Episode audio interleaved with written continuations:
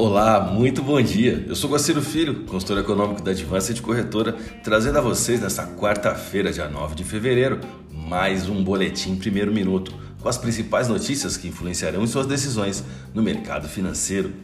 Bolsas mundiais. A bolsa de Xangai encerrou o dia com alta de 0,79%, enquanto a bolsa japonesa Nikkei alta de 1,08%. Mercado futuro norte-americano. Dow Jones Futuro, alta de 0,51%, S&P 500, alta de 0,59%, Nasdaq, alta de 0,79%, Europa, DAX, alta de 1,47%. Após o Comitê de Política Monetária, o Copom, indicar um aumento da Selic maior do que o esperado pelo mercado e que esse aperto não deve terminar em março, Quais seriam as expectativas que o mercado deverá ter em relação à inflação? Segundo a ata do Copom, o documento alerta para o risco de uma alta ainda maior da inflação, com projetos com a proposta de emenda à Constituição, a PEC, que desonera os combustíveis em negociação entre governo e Congresso brasileiro. Relembrando os leitores e ouvintes de nossos conteúdos na semana passada que o Copom elevou a Selic em 1,5 ponto percentual, saímos de 9,25% ao ano de taxa Selic para 10,75%, né? e isso representou a oitava alta seguida. Na ocasião, o Banco Central chegou a sinalizar uma redução do ritmo de aperto monetário no seu próximo encontro em março.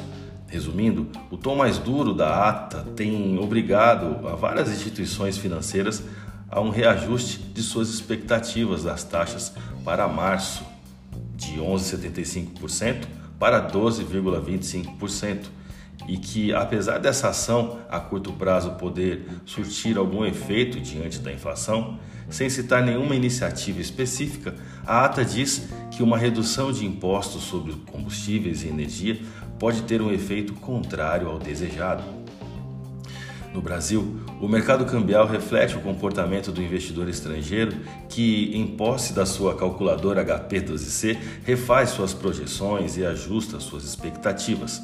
A priori, paira o entendimento de uma redução à demanda por dólares devido à melhora do sentimento externo e após previsões de que os juros no Brasil poderão subir mais, provendo um escudo mais forte para a taxa de câmbio.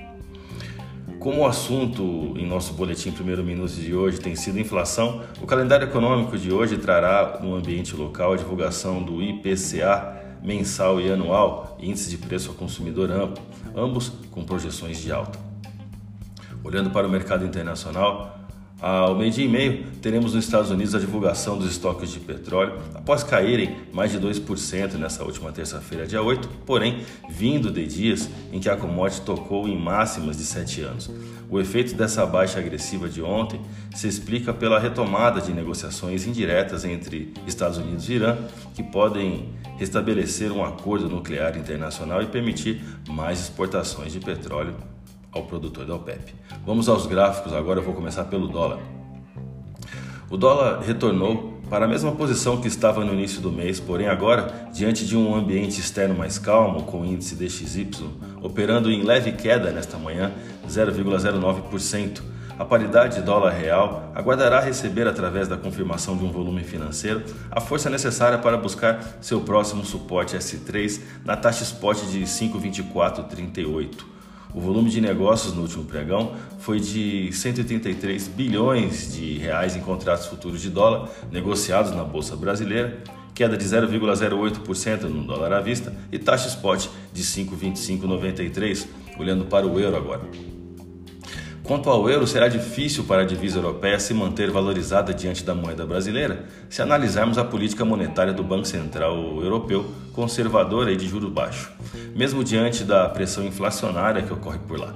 Tecnicamente, destacamos alguns pontos distintos em nosso gráfico para análise. O momento quando a média móvel de 21 dias, a linha azul, cruzou a média da banda de Bollinger em 28 de janeiro desse ano e agora o atual momento dessa média móvel de curto prazo agulhando para baixo em busca das mínimas da banda de Bollinger que hoje está na faixa de 5,9269, ou seja, abaixo do suporte S3 presente na taxa spot de 5,9320. euro com tendência de baixa. O euro encerrou o último pregão com taxa spot de R$ 6,00 e uma queda de 0,29%. A minha dica, você já sabe, né? Siga nossos boletins para ficar sempre conectado às principais notícias.